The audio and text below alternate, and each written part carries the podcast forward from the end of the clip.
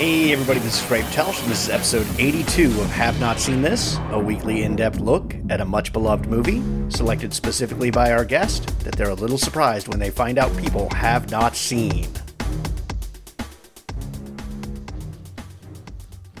Hope everyone's having a great week out there. Really excited about this week's movie conversation. As I mentioned on Monday's Beyond the Screens, uh, last week we had Thomas Mariani on from Double Edge Double Bill, and this week we have the other half of that, Adam Thomas, uh, coming on to talk about his spooky season movie selection.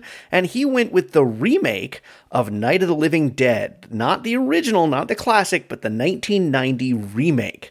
And we have a great conversation not only about the movie, but also about remakes in general. I will note that over the course of this, at one point I refer to a video on YouTube about uh, how to how to make a trailer. And I did put a link up to that on social media yesterday. So I do recommend you watch that. It's like two and a half minutes. It's, it's audio with text screens, but it's really funny, but also insightful look into how trailers are kind of assembled. And it does have something to do with our conversation. So let's get into it. Here we go, talking about Night of the Living Dead, the remake from nineteen ninety with Adam Thomas.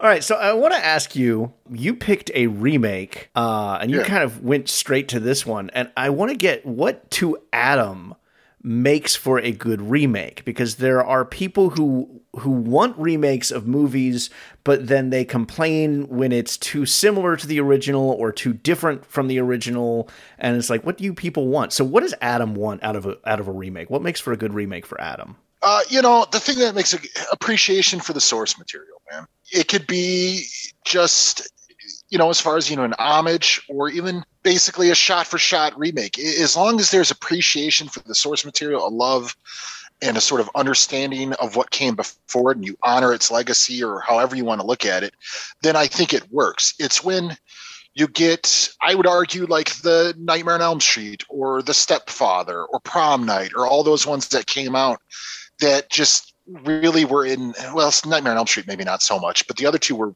basically just in name only. Uh, you know, it's a cash grab and an I P. And Nightmare on Elm Street just shot for, I don't know what the fuck they were trying to do. It was just lazy. And, and I mean, it just, you know, it's bad when you're watching the Nightmare on Elm Street remake and there's a scene where it's, uh, you know, Jackie Earl Haley as Freddy Krueger and you can see the green screen makeup on his face still. Oh, and it's in the final edited film. See, I have not seen that remake yet, and I, I actually was thinking I'm going to do that this this year. This this will be my Halloween. I'm going to go back to Nightmare on Elm Street, and I'm going to revisit some of the movies. Like I, I made a comment on one of your episodes when you guys did did Nightmare on Elm Street and talked about mm-hmm. my memory of number two, and you both said, you know, you probably should revisit it. And I was like, okay, I'll revisit that. I'll finally watch the remake. And then you guys had to have both a, a fucking Chucky discussion, which made me want to watch those movies again. And then you threw in a fucking Phantasm discussion that made makes me want to revisit those movies. And it's like, I don't have time for all these movies.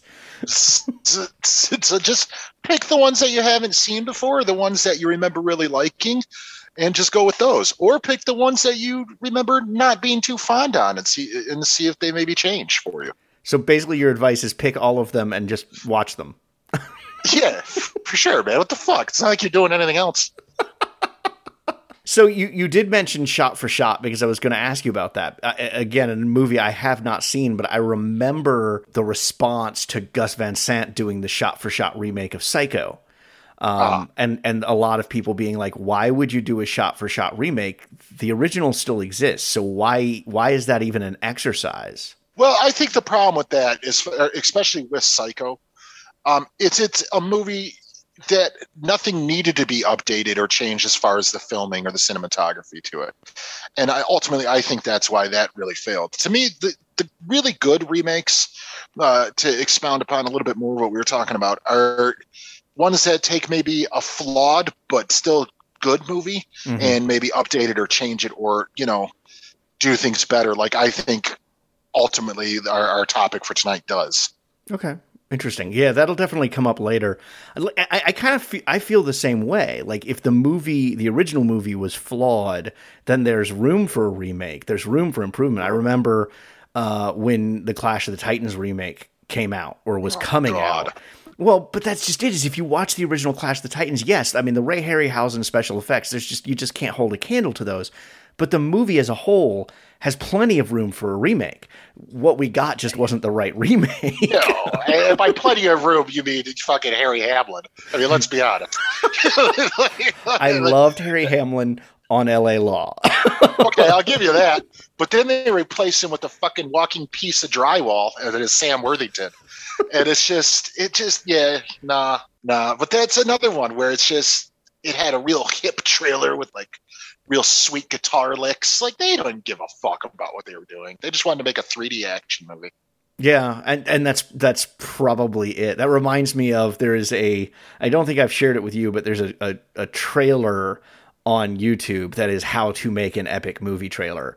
And it's it's no visuals, but it is the formula, and it's all audio, and it's like, you know, uh, about where you put in the boing sounds, and, you know, where you, yeah, yeah. you know, uh, a, a contemporary cut of a classic song, and the villain says this, and, oh. and it's like, but if you, if you watch that, uh, how to build a trailer, and then you compare it to stuff like, I don't know, the Transformers trailer, or even some of the Star Wars trailers. And it's like, man, they they kind of nailed it as far as this formula that the studios use, which is kind of getting into the heart of what you're talking about. It's about formula. It's not about a love for the product. It's about a formula that gets butts in seats. Oh, no, absolutely. You know how fucking tired I got of hearing like eighties or early nineties fucking metal jams sung by like a young female playing an acoustic guitar? I mean, that, that was in fucking like seven trailers, like Sweet Child of Mine in the Last House on the Left trailer. You're like, oh, for fuck's sake. And and that's one of those on. songs you just shouldn't touch in the first place. So, yeah. No, I... no, it's all nostalgia baiting shit. That's that's the point. That's what they're doing. It's nostalgia baiting. Oh, I remember this song. I like it. I remember that movie. Oh, yeah, let's see the new version. It, it, it's just banking on people's love of the source material, like without. Like I said, they don't give a shit if they make a good movie. They know it's going to make money because of the I P. You you have to admit, though, the cover of Nirvana at the opening of Black Widow was kind of cool. Well, they, yeah, that was cool because I didn't expect it. They didn't use it every fucking trailer. Right. So right. It worked. Yes. Yeah. Yeah, as a piece of the film, it worked because they didn't overdo mm-hmm. it in the trailers. Yeah, that's a really good point. So what are some of your favorite remakes? Some of my favorite remakes. Well, I mean, obviously, I think the the most sort of cliche ones to say would be like Cronenberg's The Fly or Carpenter's The Thing, of course, because those are great. But I I fucking champion to death the twenty, two thousand nine Friday the thirteenth. Um, I think it's one of the best of the series, probably maybe the second best of the entire series, in my opinion. Um, the one we're talking about tonight is my all-time favorite. The one that was a sequel to the original source trio, The Dawn of the Dead remake, I think is super fun and exciting, and does something completely new with it while still paying respect to what came before it. Um, I think the the first Texas Chainsaw remake was really solid. Um, it, you know, it, it just all depends. Like there, there's some, even the, the shitty ones that are name only, there's certain aspects of them that I like that they might change up a certain thing. So like, even it, it, it's a bad movie. Like, okay, it's a bad one, but the Black Xmas that came out in like the early two thousands, terrible film. It's terrible. But what it does right is sort of the neon look to a lot of the lighting, and the over-the-top gore and violence really works for it. Okay. Other than that, it's shit. But all right, what are? Because you've already said, even if they're bad, if if they have something, what what are irredeemable remakes? What are remakes that just have no no redeeming quality to them whatsoever in your book? Okay. Ooh boy. All right. Uh, so I would say. Uh, even though I'm not a fan of this source material either, but I think the remake is even worse. Uh, Prom Night, of course. Um, the Stepfather again with the guy from Nip Tuck is terrible. There was a remake of April Fool's Day with Scout Taylor Compton that was released directly to uh, D V D. It's abysmal. It's almost unwatchable.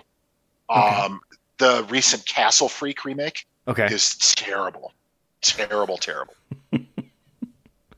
All right. Well, with that in mind, let's go ahead and get into this remake discussion. You picked Night of the Living Dead, but not the original, the nineteen ninety remake, uh, written by John A. Russo and George Romero, directed by Tom Savini, starring Tony Todd, Patricia Tallman, Tom Trowles, McKee Anderson, William Butler, and Katie Finneran. They came to pay their respects. coming to get you, Barbara. Why do you have to be so cruel? What? Show some respect. Now, they're running for their lives. A biologist in Stockton, California have released reports focusing on the phenomenon, specifically on that trance-like state. Every shelter is becoming a trap. Are you sure we're gonna be all right? Cooper, you gotta help me out! And every road out... Don't stop no matter what happens. ...is just another dead end. They're coming right for us! Ah!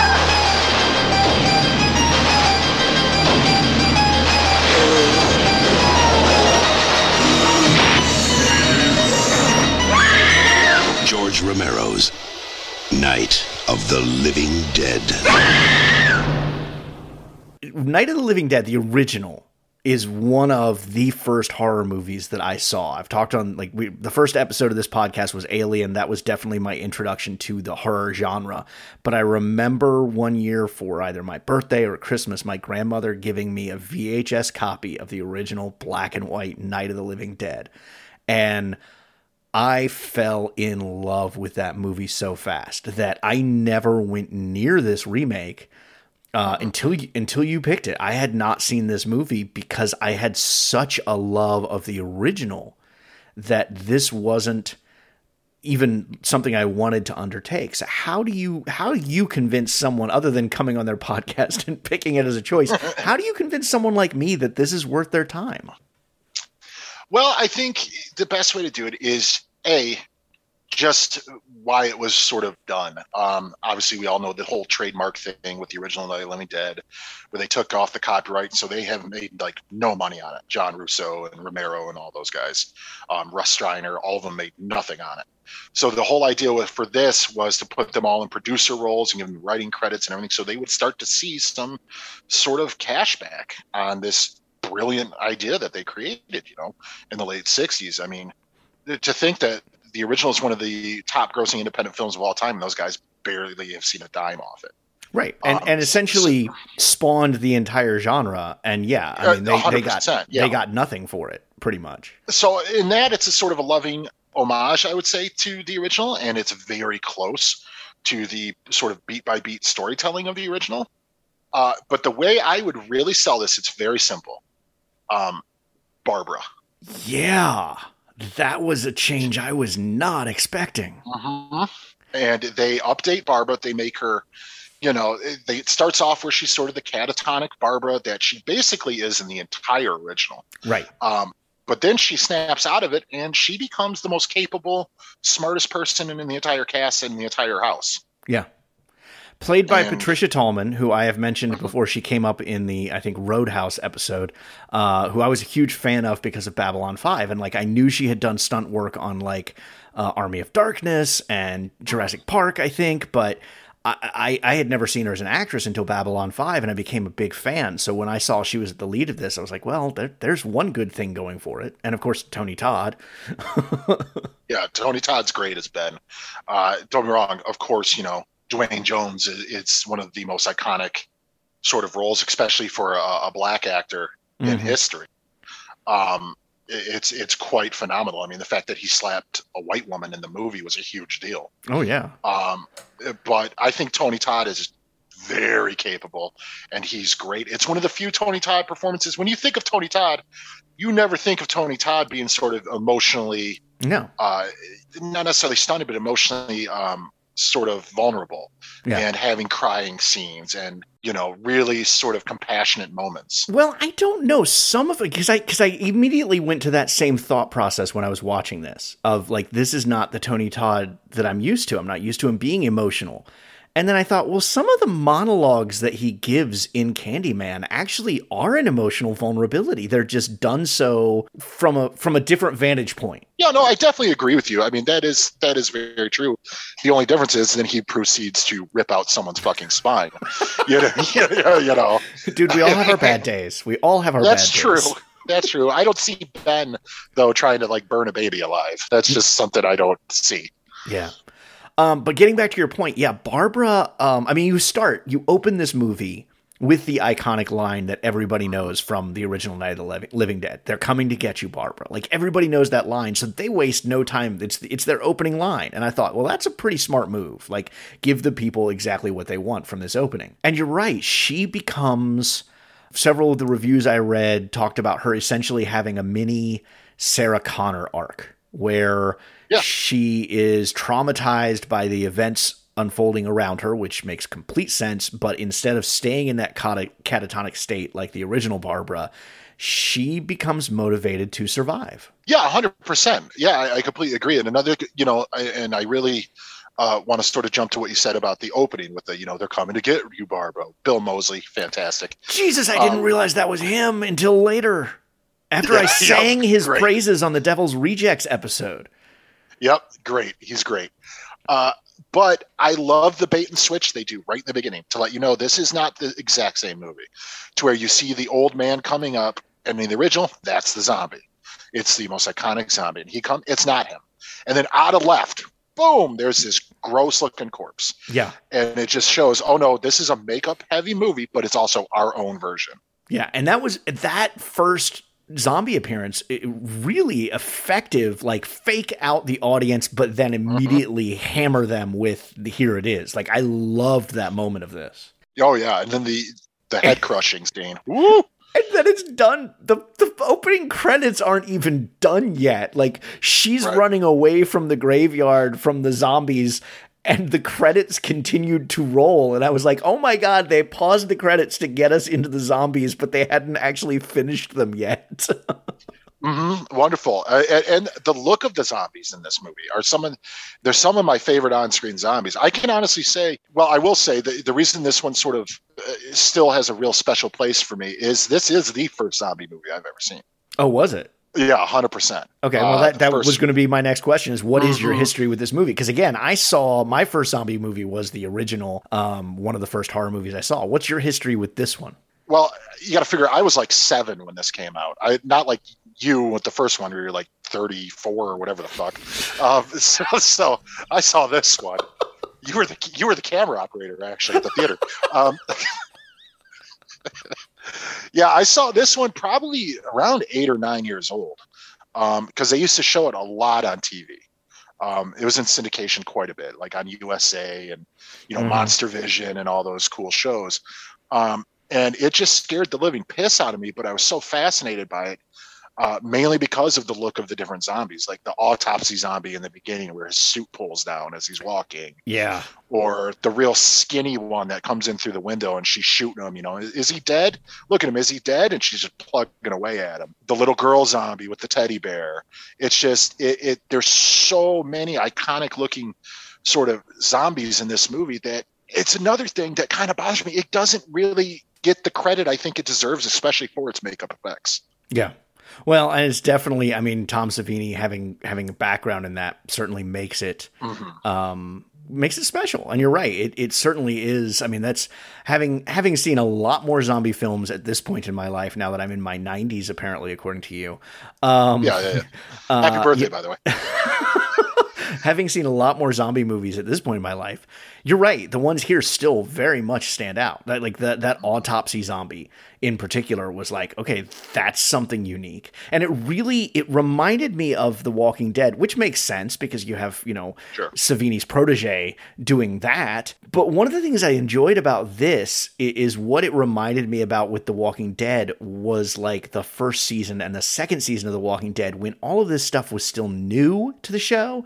And it was still mm-hmm. the characters discovering the world and them doing some really cool stuff with the zombies there. That that kind of was the same feeling that I had watching this movie of it's about these characters discovering what this world is and also encountering some really horrific shit that we haven't seen before. Oh, right. I, absolutely. I mean, how many before this or even since, I can't think of a zombie that gets hit by a truck and his spine is completely twisted around and it's still alive, crawling, trying to crawl towards the house. Yeah, that was a cool moment too. It's awesome. It's great. And then it gives Ben the real big pathos moment where he goes out and stabs in the head with the crowbar and, you know, screams at God, basically. The thing is, this gives every character a little bit more. Some, I would say, maybe not as effective. I love Tom Tolles, don't be wrong, but fuck, do I get tired of Cooper in this movie? let's let's hold off on that. Let me go ahead and go to the critical yeah, side sure. of things, because you've already brought up a couple of things that I do want to to circle back to. The movie sits at sixty-six percent at Rotten Tomatoes, which is a little lower than I expected given the, the kind of the pedigree of this film. Uh, a sixty-eight percent audience score. It only sits at fifty-four percent at Metacritic, and it, it's not an incredibly well-reviewed movie. Of the few professional reviews that are at Rotten Tomatoes, like most of them were negative, so I had to kind of look around.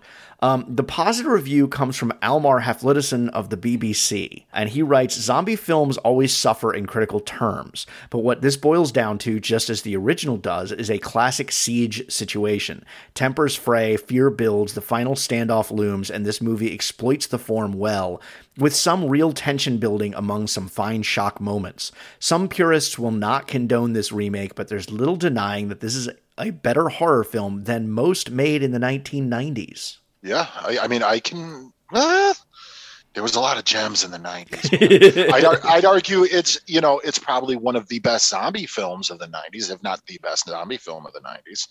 Um, and, you know, I get the critical... The critical contention boils down to a simple thing, man. It's a remake of a classic. Right. You know, everybody wants it to stay...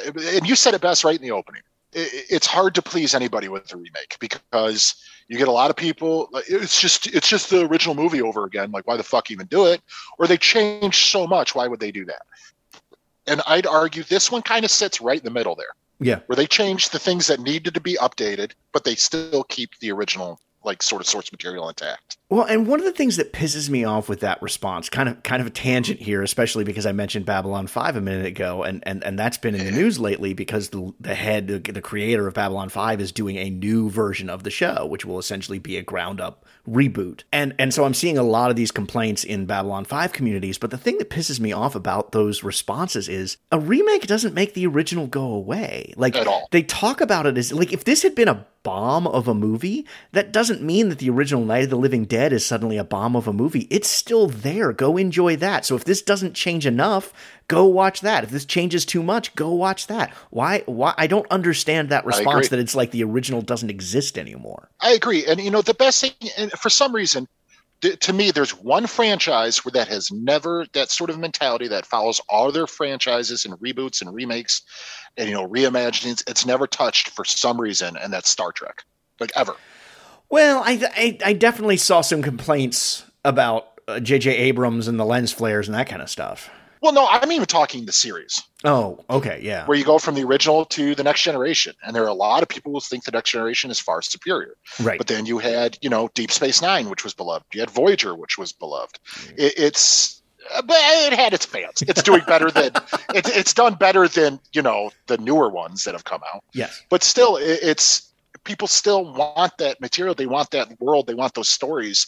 Um, and like I said, for some reason, it seems almost exclusive. Now, the thing is, not to go on a tangent about another movie, but you brought up the J J Abrams thing. And the, to me, the J J Abrams thing is a perfect sort of reboot the way he did it, to where he made the plot device the reason the franchise, the story was rebooted. Exactly. And that's incredibly intelligent to do. I think I agree. I agree wholeheartedly. All right, back to this. Let's go with the negative review, um, which I really had to kind of wade through a couple. I, I did not use Roger Ebert. He did write a negative review about this, but I, for the first time, big shocker. for the first time, I did not think it was a well-written review. Oh, big shocker. Roger Ebert didn't like a horror movie.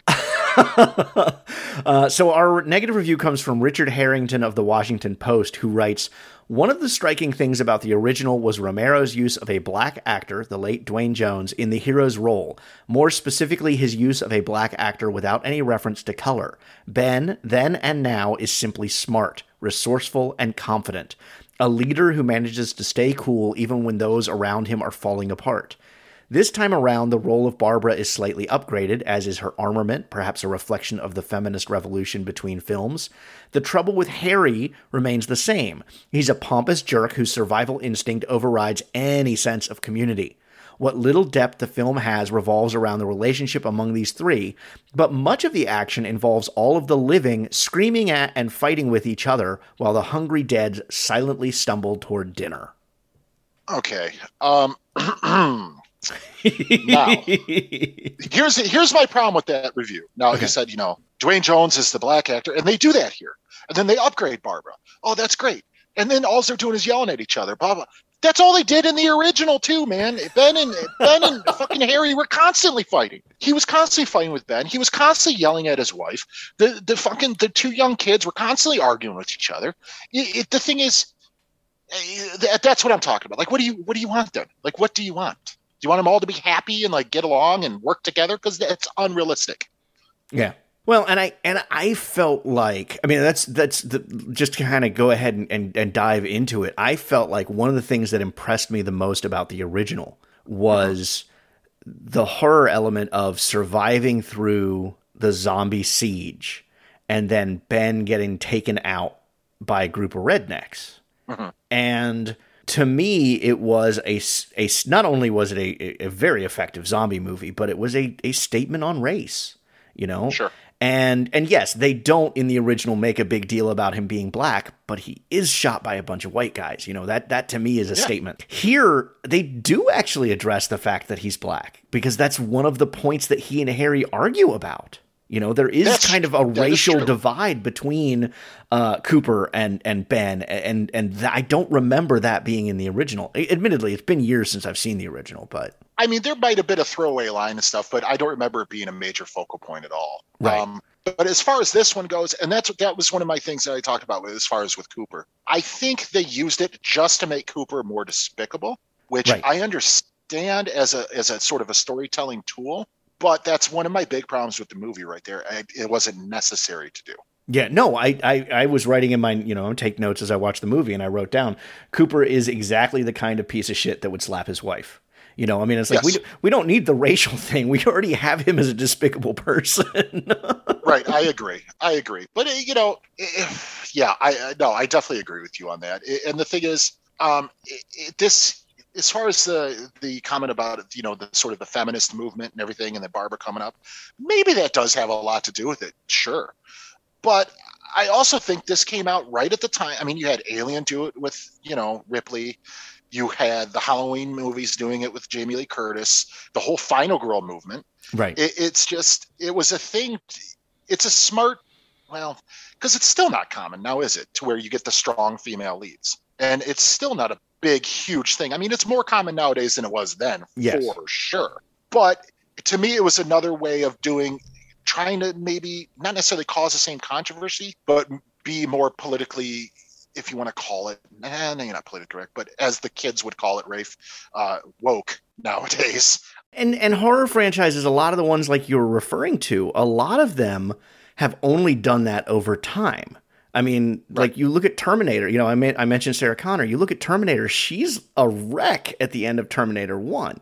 It isn't until Terminator two we get that evolution of her character, which doesn't come for a couple of years until, you know, it, it, after this. Well, anybody having Edward Furlong as a son, she probably, probably happened to it. Had to get that in there, did you? Yeah, you know, fuck that um, um, Jamie Lee Curtis in the Halloween movies. It isn't until she's appeared as an older actress in those movies that we feel it's like true. That character is empowered. It, it's not those those icons of the genre have only become icons over time and allowing their characters to develop, whereas Barbara kind of gets all of that in one package as opposed to some of those others. Well, no, I definitely agree with you. I think she's in a class of her, like not necessarily of her own, but there's there's a few sort of standouts I can think of, like I said, with Ripley, of course.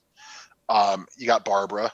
And then I would argue that Jenny Steele in Friday two is uh, Jenny or Amy, Amy, Amy Steele. I don't know what the fuck her name is, but Amy Steele in the second one is Jenny. She's pretty much capable and a badass right off the bat. And I'd argue Nancy in the first Nightmare. Yeah, she goes at she takes Freddy on head on, you know, by herself. So. But she's traumatized by the end of the movie. It isn't until we see well, her in course. Dream Warriors that she's like, oh, she is capable. She has she has recovered but from this. Barbara's kind of fucked up at the end of this movie. Uh, yeah. I mean, she's fucked up, man. She's sitting there laughing and shit and like going crazy.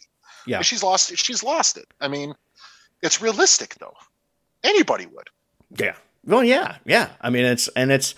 There there was actually supposed to be, kind of going back to something you mentioned at the beginning, there was the, the scene where she is shooting the zombie in the doorway and asking, is he dead yet? Is he dead yet? Is he dead yet?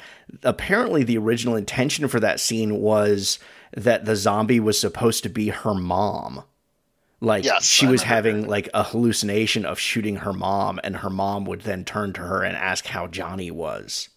Uh, yeah, I remember and, hearing that. Yeah, and when yeah. I read about that, I was like, that's actually, that would go with her traumatized mind really well. I agree, but I also think it would almost be a, a disservice to the character to where she's only this capable now because she's losing it. Mm, that's a good point. You know, it's not survival instincts at that point if that happens. It's because she's crazy. Well, and, and I, I, I have to say I was a little... I, I guess disappointed because you spend the whole movie. You, you, we know as uh, experienced zombie connoisseurs mm-hmm. that, you know, people who die during a zombie thing come back as zombies. So I was spending the entire movie waiting for Johnny to show back up.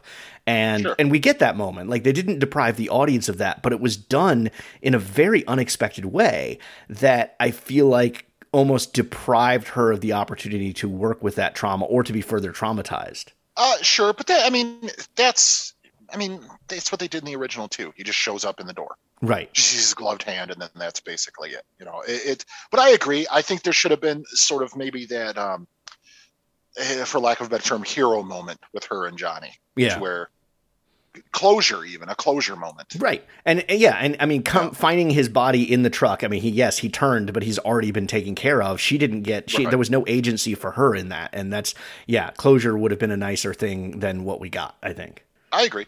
I can agree with that for sure. But that's not to say, I mean, that's, I, I, as I said, I, I have a very special place in my heart for the original. Um, you know, I mean, I have a, a history with the original. I, I, I love some of what I feel like was social commentary of the original. Uh, but I, I enjoyed this. This was this, you're right. Yeah. I mean, some of the zombie designs were really uh, amazing.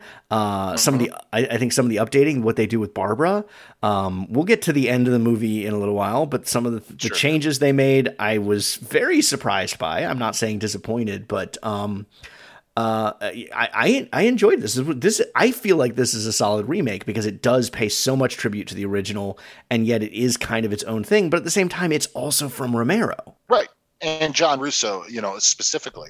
Um, I actually had the pleasure of meeting John Russo at a convention, and nobody was at his fucking table for some reason. And I'm like, dude, really? John Russo? Yeah, nobody. So I got to, I sat and I talked to him for just a couple minutes, you know, and he was a really nice guy. I got like the original Night of the Living Dead poster signed by him, and then he's like, "Oh, nobody's coming. Pick out another one." So I picked out a poster for the remake, and he signed that as well. Oh, nice. Um, yeah, and he was a really good guy. And the thing is, he was—he kind of started telling me about, you know, how they were hoping that this one would lead them into being able to do uh, more, but not necessarily remakes of the the previous ones, but that they were hoping to spin off the Living Dead, or, you know, the Dead sort of acronym, to uh, make more zombie movies and really have a resurgence for them. And it just critically failed. And yet Romero does go on to do that for, for a number of years after this. And one. They critically fail. Holy shit. Yeah. I've heard you guys talk about some of them on your show. Whoa. Woof. Yeah. Um, I, I got to see Romero uh, at a convention once, and I'll I'll share that story for a little later in the show because it'll it'll come up sure. again. But yeah, he, he was he was a fascinating person to see to see speak.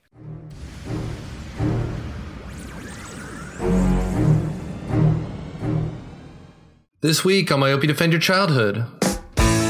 Myopia Defend Your Childhood is so named because I believe we are short-sighted on the things we watched as kids. So every week we watch a movie that one of the panelists grew up watching and see if they hold up, from comedy to cartoons, horror to action. And for this season, the last Thursday of each month, we're doing a T V show in our Myopia Mornings segments. We watch Saturday morning cartoons and afternoon classics. So find us on iTunes, Stitcher, or wherever you get your podcasts. How will you stand when we put your past on trial? Myopia Defend Your Childhood is a member of the E S O Network and produced by Dude Letter Podcasting.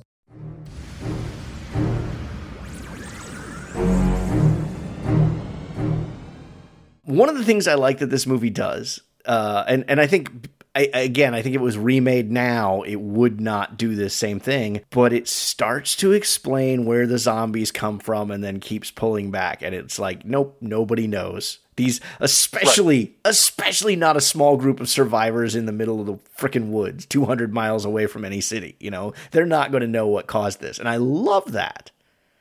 Oh, me too. Absolutely. Uh, because, you know, it just isolates them even more. Yeah. Because they literally have no answers, no reasoning, no idea why this is happening. They just know that people who are dying are coming to try to kill them. That's all they know.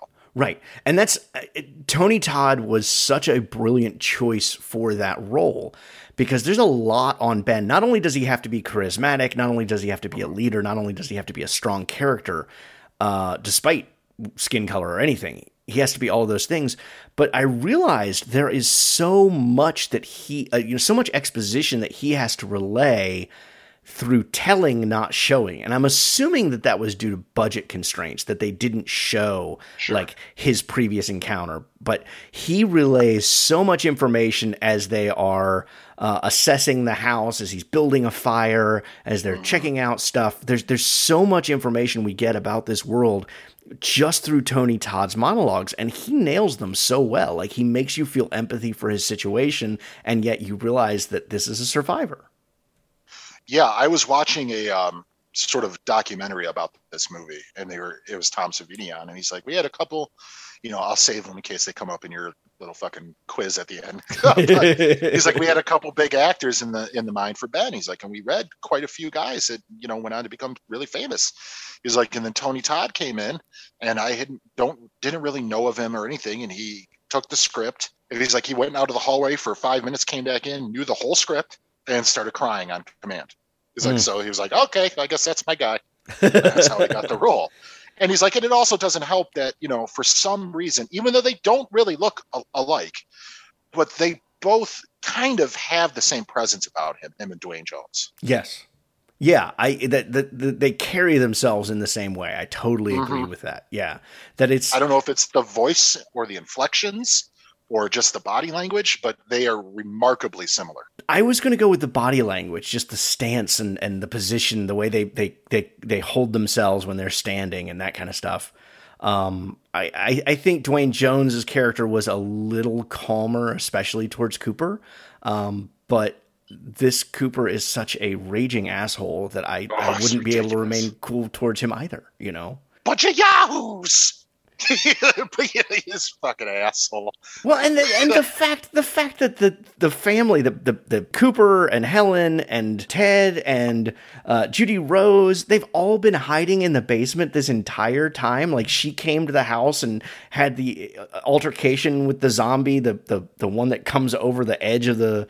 Um, yeah. um, banister, and, you know, then Ben shows up and they, they defend the place, and, and all this time they've been in the basement. It's like, just from that alone, you guys suck, you know? Oh no, he sucks.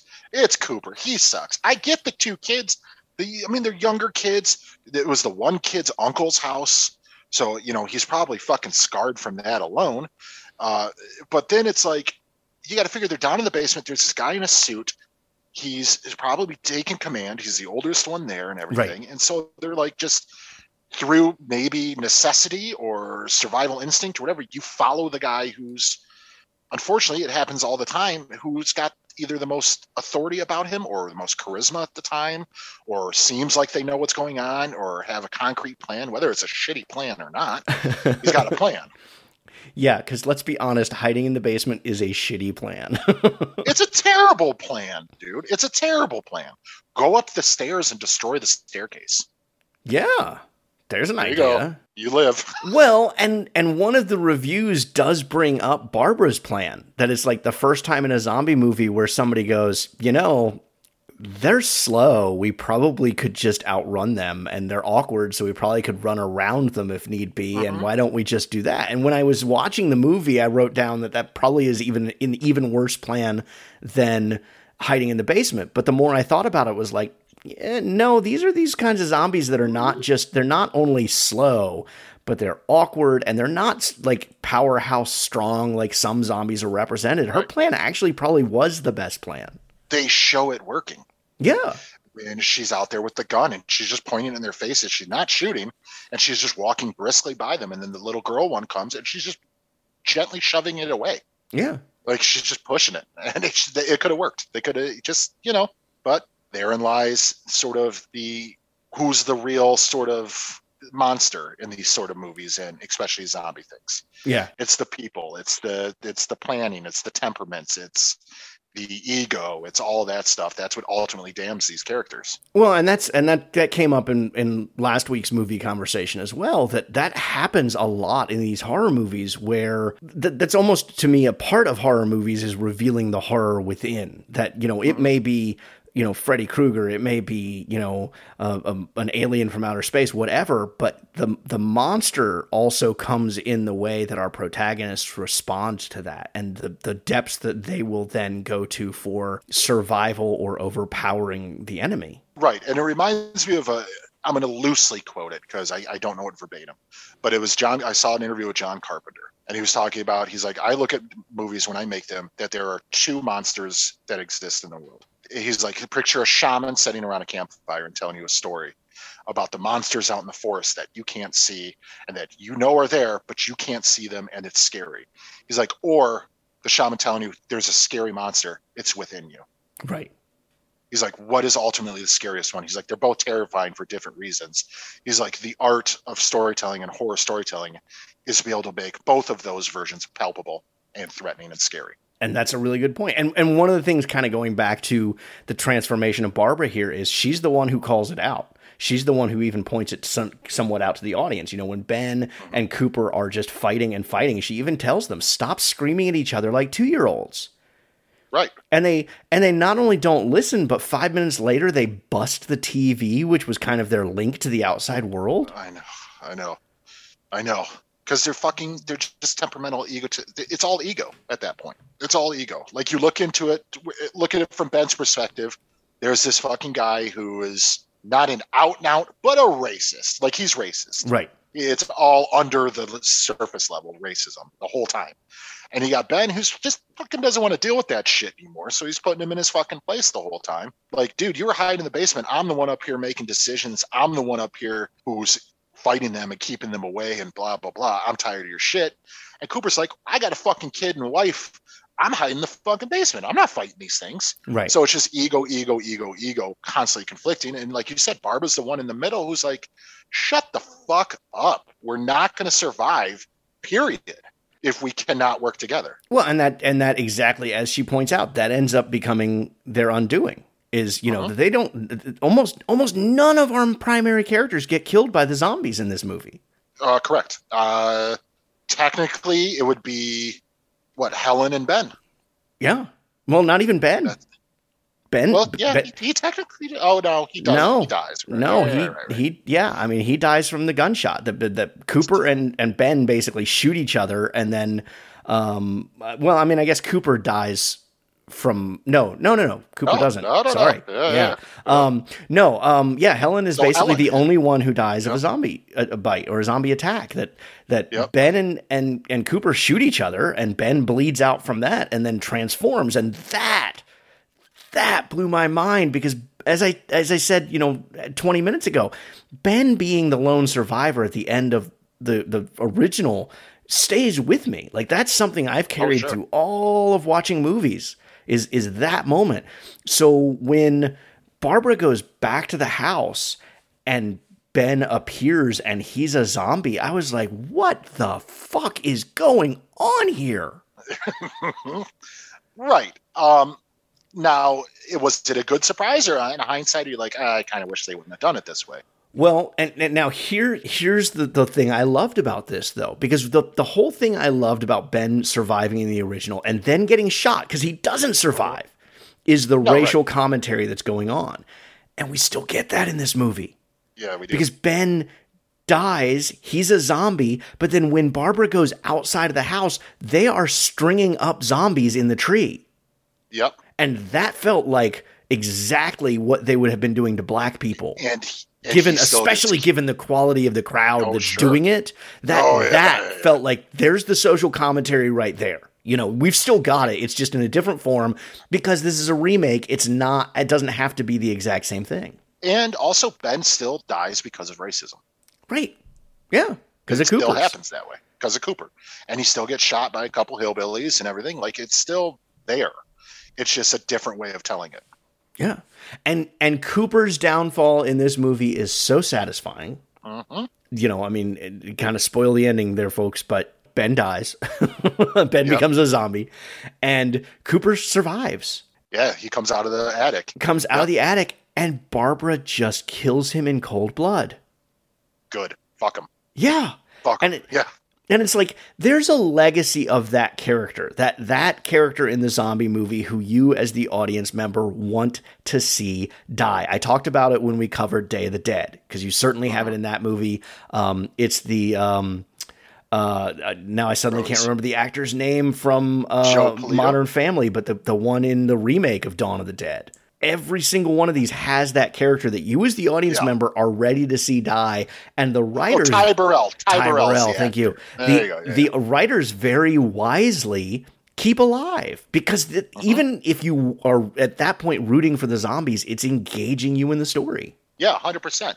And I, I love the whole, you came back, you promised, and you actually came back, and then boom, shoots his ass. Good, fuck him. Yeah, because he wouldn't Good. have come back. He, he Even if he had promised, he wouldn't have come back. Mm-hmm. No, man, he wanted to get in that truck and get the fuck out. Like, he was he was done. Yeah, I agree.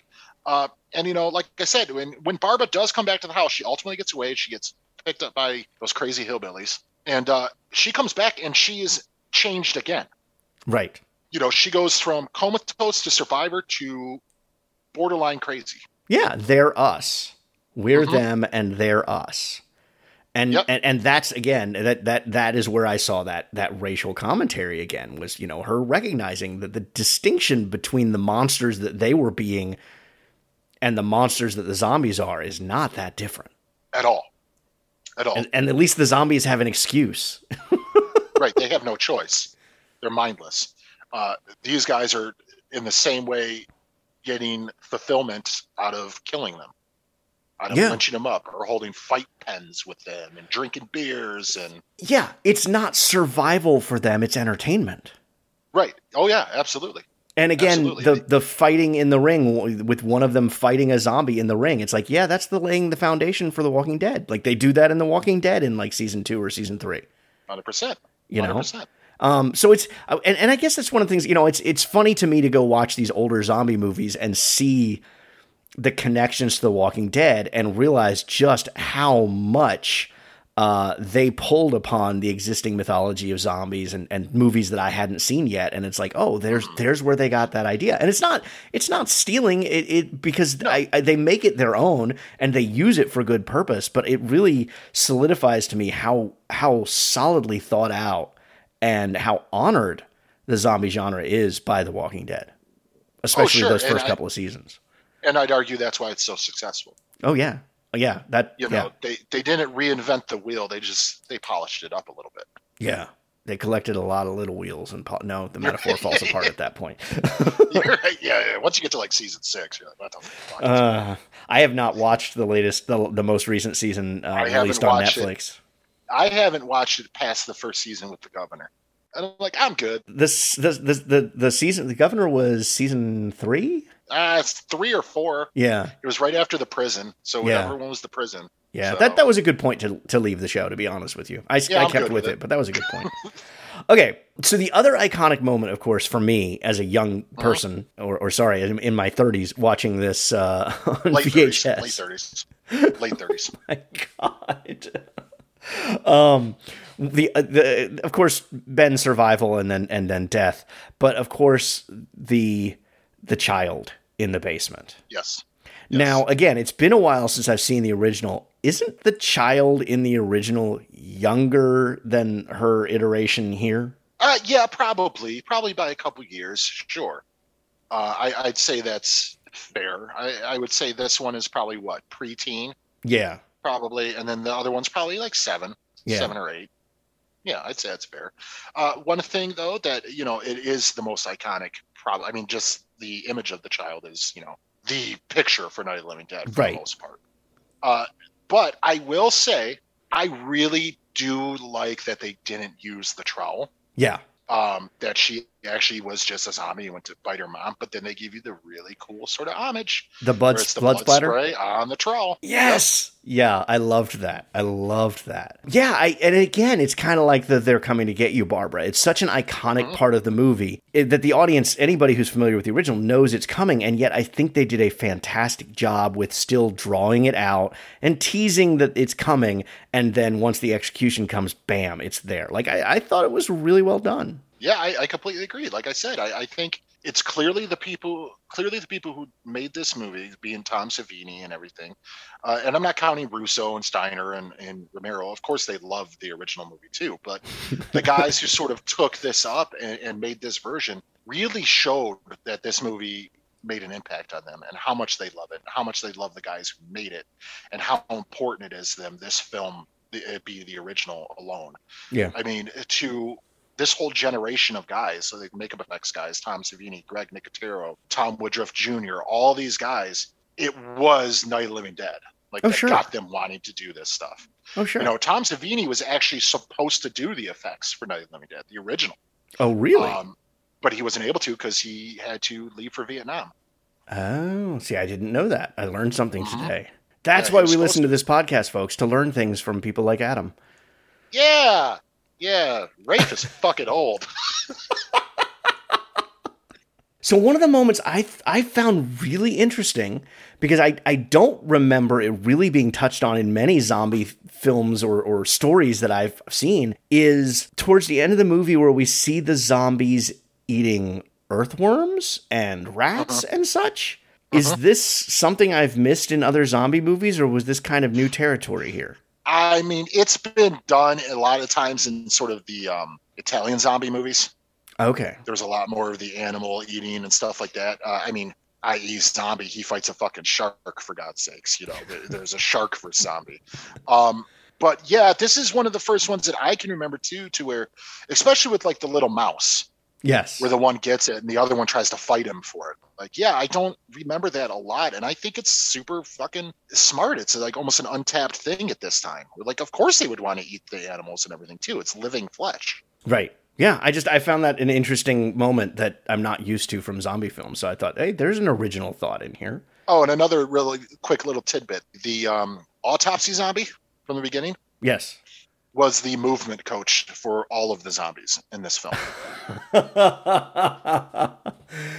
Well, and that's why he's as good as he is. Yes, yeah. That fucking autopsy zombie. He's terrifying. Yeah, the clothes coming off of him and so, yeah, it was that was something else. All right, what have we not mentioned about Night of the Living Dead that you want to make sure we get in? Well, like I said, I mean, we've mentioned it a lot, but I just think it's such a sort of it, it almost borderline's important to how they change the character of Barbara. Yeah. Um, because this is the character you're supposed to ultimately follow. You follow her from the very beginning. And like I said, in the first one, no disrespect to the first movie or even the actress or anything. Uh, it's just, she's catatonic the entire movie. Yeah. She sits on the couch and she basically whimpers or repeats herself quietly to herself and things like that. Where this one just shows base, basic, like, snap into survival mode, fight or flight mode. And it's, like I said, it's realistic for the most part, I would think. I mean, if you're strong of will, then you find ways to survive. You, you got to make it. And uh, she certainly does. She keeps her head on a fucking swivel, and that's what you got to do when you find yourself in the middle of a vicious cockfight. But, um, but no, she, uh, She she kicks ass, man, and she's a she's really relatable to, I think, everybody, be it male or female. And I think it's also important that it is a female character yes. that sort of takes charge. Um, like I said, they did it with Ben, with the the sort of black male character in the original, and this one they do with a white female. And, and you know, white females, Christ. But she uh, she um. But it's important that it is a female character, man, and, and that she sort of shows these boys with their ego, like, look, we're not going to make it. If we do, we don't even know what the fuck is happening here. Why are we fighting with each other? Right. And if and if they had just listened to her, more people would have survived one hundred percent this movie. Potentially all of them. Yeah. Potentially. Potentially. Potentially. Well, definitely not the little girl. But. If they had listened to her early in the film, yeah, we probably wouldn't have uh, even lost uh, Ted and uh, Judy Rose. Judy Rose, right? What kind of a name is Judy Rose? All right, man. uh, all right, before we go, got a couple of little games here. First up is the algorithm yeah. says. This is a list of movies that various algorithms say you will like because you like the nineteen ninety Night of the Living Dead. So this is like a lightning round of your responses. What do you think of these movies? Do you like them? Do you not like them? Do you not see how they're connected? Pretty much how how they're connected is pretty obvious. Honestly. I got it. I got it. I know your damn rules. I know. I know. But you, there's always a first time listener. You know, your mom's listening yeah. for this one for a change. You know. Uh, I mean, yeah, it's because of your sultry tones. Reminds her of like fucking, you know, Casey Kasem. God. All right, here we go. First up, Day of the Dead. I mean, of course, right? If you like zombie carnage, then yeah, absolutely. Day of the Dead is my all-time favorite zombie. Is it really? Okay. one hundred percent. I, I one hundred percent. kept it I kept it on because we've already done an episode of Day of the Dead, but I actually think I like this one more. Oh, nice. Well, this is my second favorite, so okay. But by a hair. I mean, honestly. They're so close for me. Okay. Oh, by the way, remake remake to avoid, Day of the Dead remake. Oh yeah, I've heard that. With Nick Cannon. Holy fuck. God. All right, The Return of the Living Dead. I mean, sure. Uh, you know, it came out what two years before this. Uh, it, it's fun. It's crazy. It's kinetic. It, it's more of a, I mean, obviously it's a horror comedy, right? I would say, but it, it's still, if you love zombie movies, I, you're hard pressed to find someone who thinks Return of the Living Dead sucks. Sequels. Okay. But the original still really fun. I have not seen any of those. So that's, that's. Oh, you should see the first one. I think you'd really enjoy the first one. Okay. Dawn of the Dead, two thousand four. Yeah, yeah, yeah, uh, yeah. I agree.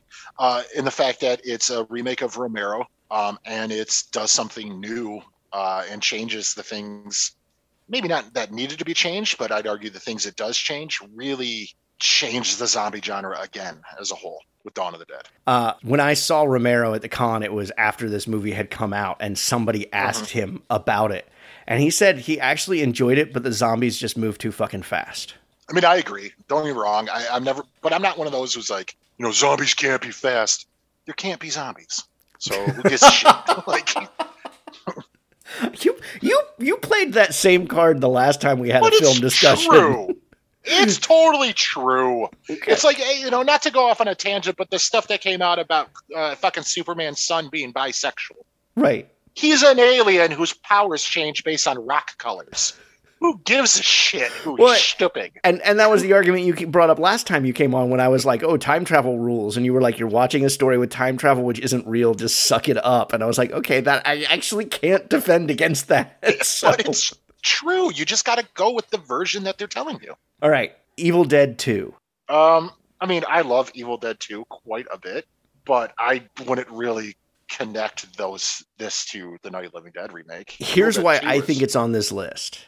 There is this common myth that I even had up until last year when I finally watched Evil Dead two. There's this common myth that Evil Dead two is pretty much a remake of Evil Dead one. Oh, right. Okay. Yeah, yeah, that is true. Uh, it is not. It is not, yeah. Um, it's more of a sequel slash interior reboot. Right, yeah. Yeah, but it's not a remake at all. No. All right. Texas Chainsaw Massacre, two thousand three. I mean, absolutely. If you're looking for stellar horror remakes, I, I'd be hard-pressed to recommend a better one, especially one that's remade from the big franchises. Texas Chainsaw Massacre two thousand three is fucking beautiful to look at.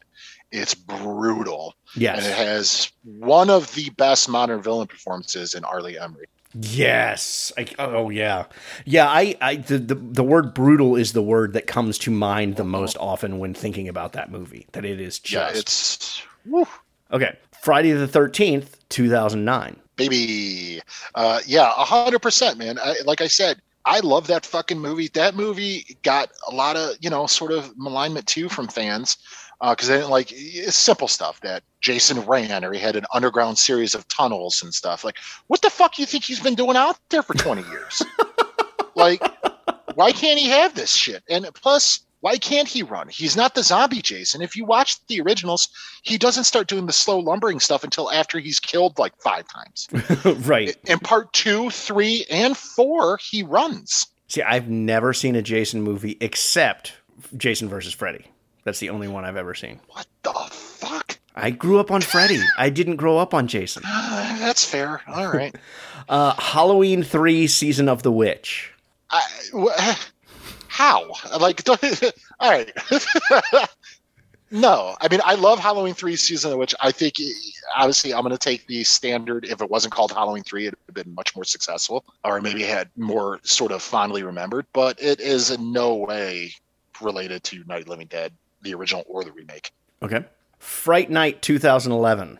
I, I, well, that's in there because it's a remake. Right. Uh, that's that one's not terrible. I, I think there's actually some pretty fun shit in it. It's a good cast. Uh, you know, Anton Yelchin, who's always good, who I know is on your. We just talked about episode. him. Yeah. Yeah. Colin Farrell's really believable, sort of the sexy neighbor vampire next door. Uh, it just relies too heavy on C G I at the end. Okay. Halloween two thousand seven. The Rob Zombie one? Yeah. Again, just because it's a remake. Yep. Uh, you know, they, that's one. No, no. I mean, I don't think it's the worst Rob Zombie film, but it ain't exactly the best either. Yeah, yeah. But as a, I, I hated it as a remake. I, I hated. You know, yeah, I hated well, justifying Michael Myers' behavior. A, a thousand percent. It does that shit that movies, for some fucking reason, feel the need to do. Watch Solo or Skyfall. Yep. Or these things where they have to give these characters a backstory. I don't need to know. Yep. Exactly. All right, one that's not a remake, finally, Pontypool. Oh, man, I love Pontypool. Dude, I ser- have you seen Pontypool? I have not. Oh, dude, it's it's such an original take on the zombie virus, man, where okay. people become mindless killers through language. Oh. Certain words trigger them and stuff, and they become crazy. Ooh. And you see it happening where people all of a sudden start repeating the same words and shit over and over and over. And it's it's pretty good, man. It's really isolated, too. It takes place in a radio station. Okay, that's going on my list. Got to see that. Solid, solid movie. We reviewed it on my show, actually. And uh, that may be where I've heard about it then, because I knew yeah. I had heard about it. So, mm-hmm. All right. We always end with a pop quiz. Four multiple choice questions based on the movie. Are you ready? Uh, we'll see. Okay. I'm usually four for four, but we'll see. All right. Number one, the car featured during the opening credits, a Mercedes driven by Johnny, held a special place for the production. Why was it so special? A. It was Tom Savini's car. It was Tom Savini's car. Oh, yeah. I got to wait. I forgot. I'm sorry. No, it's all good. Wait. It's all good. yeah. yeah. It was Tom Savini's car. Yeah, absolutely. Uh, yeah. Okay. Number two. Tony Todd was not the only notable actor. It's like you fucking knew what questions I was going to ask. Tony Todd was not the only notable actor who auditioned for the role of Ben and then went on to become a bigger name. Which of the following actors was not considered for the role? A. Lawrence Fishburne. B. Eric LaSalle. C. Ving Rhames. Or D. Morgan Freeman. Morgan Freeman. Yeah, Morgan Freeman was not considered. Uh, I love the idea that Ving Rhames was considered for it, especially because he goes on to be in the Dawn of the Dead remake. God, yeah, me too. But man, he, he was a big motherfucker back then too. Oh yeah, it would add it would add a whole different sort of pathos to the character. I and, think, and I so is Lawrence Fishburne. Everyman. He wasn't huge back then as far as muscle and stuff. Lawrence Fishburne used to be a skinny guy. Well, Eric LaSalle was, like, as far as body build, that's the one that I think of that would be, but I, I'm glad it was Tony Todd. Oh, yeah, me too, for sure. All right, number three, there's a point in the film that an elderly woman zombie, who I dubbed in my notes Grandma Zombie, walks fully into frame, looks around, and then turns toward the house, barely to be seen again. Why did this zombie earn such a prominent shot in the movie? A, she was Tom Savini's mother. B, she was supposed to be a bigger part but got cut. C, she was the owner of the house they used for filming. Or D, she wasn't actually a zombie, but a craft services person in the wrong place that looked oddly appropriate for the shoot. I, oh, I want to say it's C. Yep, she was the owner of the house hey. they used for filming. All right, and finally, the actor who appears late in the film as Sheriff McClellan is no stranger to zombie pictures. What is his contribution to the genre? A, he was one of the original Night of the Living Dead zombies. B, he was Johnny in the original Night of the Living Dead. It's Russ Steiner. He was zombie. Yeah. He was Johnny. I mean. Yeah, he yeah, was yeah, Johnny. Yeah. I actually write funny questions this time, and you cut them all off. I see how it is. Oh, no, go ahead. Go ahead. No, now I want to hear it. Let's hear it. Fine. C, he was one of the rednecks at the end of the original Night of the Living Dead. Or D, he once watched Night of the Living Dead in his mother's basement. So you? Hey, it was in my living room, not my basement. Oh, right. Sorry. Yeah. All right, man. Where can people find you? What do you uh, want to promote? Uh, you can find me, as always, on the Double Edge Double Bill podcast. Uh, it's D E D B pod on like Twitter and Instagram. Uh, you know, we do a weekly show where we talk about one good, one bad movie this month. Because it's October, we're doing all spooky movies. Uh, I'm getting set to record tomorrow night, actually. We're doing a Barbara Crampton episode. Right. Um, which will be fun. I the, the bad choice, uh, Beyond the Gates, uh, earns the pick for bad. Doesn't I will say it? That. Oh, fuck. um, oh, fuck. But um, yeah, you can find us there all uh, every week. Like I said, we always release stuff. We also do a lot of Patreon uh, episodes. Like we have one called On the Edge of Relevance, where we talk about a new movie that's either in theaters or to streaming. Uh, we just did one for uh, No Time to Die, the new James Bond movie. Our next one is going to be on Halloween Kills. Uh, which will be interesting. And then uh, then personally, you can find me on Twitter or Instagram at Atom or Adam. That's A T O M underscore or underscore A D A M. And Letterboxd? Oh, yeah. Letterboxd at Schwanson. S C H W A N D T S O N. And, and what does that mean, Adam? Ah, fuck. You know, all right. I'll tell you what. I'll break my code for you. Schwanson was a term that me and my friends came up because I had a buddy in, in school, middle school and high school, named John Schwann. So we all, well, I mean, he does, he's not on there anyways, but John Schwann. So we always said Schwanson, and uh, basically that was the name of his penis. You know, I have been theorizing for months that it was dick-related oh, somehow. Oh, it's, oh, it's absolutely one hundred percent dick-related. All right, man. Thank you so much for uh, for making me watch this one. This was, I, as yeah, I said, I've been so hesitant about it for years uh, because I am such a fan of the original. But I mm-hmm. this one definitely lives up to the original. It's like there were a lot of the negative reviews that talked about the fact that he did it. He only did it for the money. He only did it because that way he could finally get a producer's credit and make money off Night of the Living Dead. But I was like, no, there, there's some really good stuff in here. So I enjoyed it. I'm glad you liked it, man. Yeah, I, I agree. It's one that I think is criminally underseen because of its title, uh, because the original is such a classic that nobody wants to bother with it. But I'd, uh, if you're a fan of the zombie genre alone, just the zombie genre, uh, and good makeup effects and things like that, then I think it's definitely worth a watch. Agreed. Agreed. So that does it for this week, but you can keep the conversation going throughout the week on social media. Share your thoughts about Night of the Living Dead, or maybe tell me about a movie you'd like to come on the show and talk about. You can find me at Talnhess, that's T A L N H E S S, on Twitter and Letterboxd, or the show at Have Not Seen This on Twitter. On Facebook, we're at Have Not Seen This Podcast, or email me at have not seen this at gmail dot com. And of course, don't forget to subscribe to the show so you don't miss any of our upcoming episodes, including next week's episode. I'm afraid! Don't be afraid! No, be afraid. Be very afraid.